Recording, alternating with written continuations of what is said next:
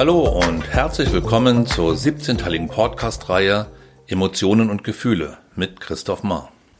Wenn du als Therapeut, Coach oder Berater tätig bist oder einfach nur ein Interesse am Menschen und seiner Existenz insgesamt hast, dann bist du hier richtig. In diesem 14. Teil geht es um die Verachtung. Eine dem Ekel nah verwandte Emotion, die jedoch ausschließlich anderen Menschen oder deren Handeln entgegengebracht wird. Verachtung ist der Ausdruck starker Geringschätzung gegenüber einzelnen Personen oder Personengruppen. Sie ist eine dem Ekel verwandte Emotion. Eine Verbindung von Ekel und Ärger, Zorn, Wut. Wenn ein Mensch einen anderen verachtet, sagen wir umgangssprachlich zuweilen auch, dieser Mensch ekelt bzw. widert mich an. Während der Ekel auf Grundlage von Bewertungen gegenüber objektiv und subjektiv ekelerregenden Stoffen oder Objekten entsteht, erleben wir Verachtung als Abneigung, Antipathie und Widerwillen gegenüber anderen Menschen bzw. deren Verhaltensweisen. Hören wir den amerikanischen Psychologen und Emotionsforscher Paul Ekman. Verachtung wird stets nur Menschen oder menschlichem Handeln entgegengebracht, nicht aber Geschmack, Gerüchen oder Berührungen. Die häufigsten Auslöser für Verachtung sind aus unserer Sicht moralisch verwerfliche Handlungen, wie beispielsweise Kannibalismus, der sexuelle Verkehr mit Kindern und Gräueltaten, wie jene während des Nationalsozialismus in den Konzentrationslagern.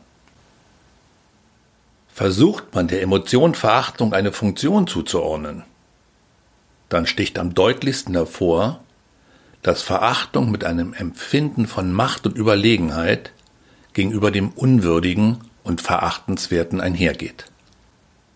Das Verhalten des anderen und damit häufig auch die ganze Person als unwert zu betrachten, ist der Blick des Höheren auf das Niedere. Verachtung hat so gesehen eine soziale Funktion und stellt den, der Verachtung empfindet, in der moralisch-sozialen Rangordnung höher. Hören wir ein weiteres Mal den Emotionsforscher Paul Ekman. Es fällt schwer, Verachtung eine Funktion zuzuordnen. Abgesehen davon, dass wir anderen dadurch signalisieren, dass wir uns ihnen überlegen fühlen und es nicht nötig haben, uns nach ihnen zu richten oder für sie einzusetzen.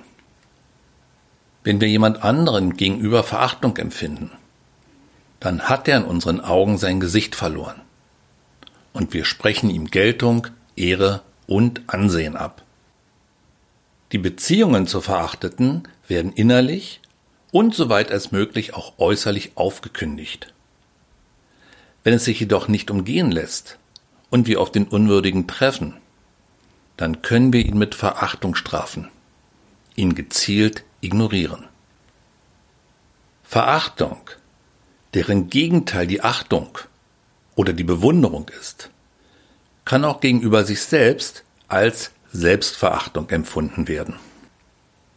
Wenn wir unser Leben so leben und nutzen, dass wir uns selbst und unseren Werten treu bleiben, wir ein Leben leben, in dem wir uns selbst wiedererkennen können, dann führt dies unweigerlich zur Selbstachtung.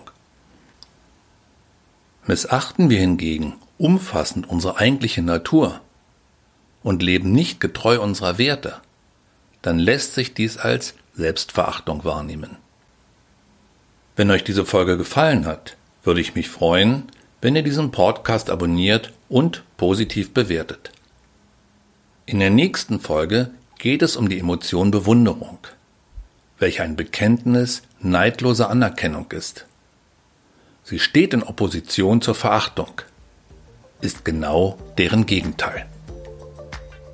Weiterführende Informationen von mir und meiner Arbeit findet ihr auf www.institut-christoph-mar.de.